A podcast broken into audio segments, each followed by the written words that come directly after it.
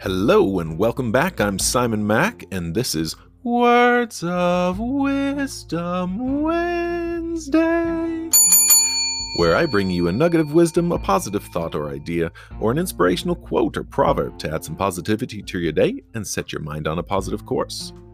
Today's quote is from Albert Schweitzer It is not enough merely to exist.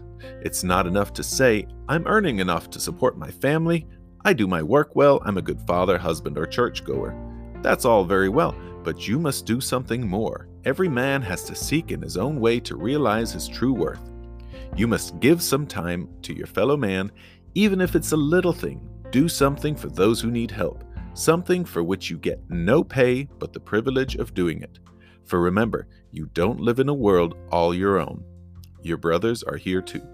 Albert Schweitzer, writer and social activist.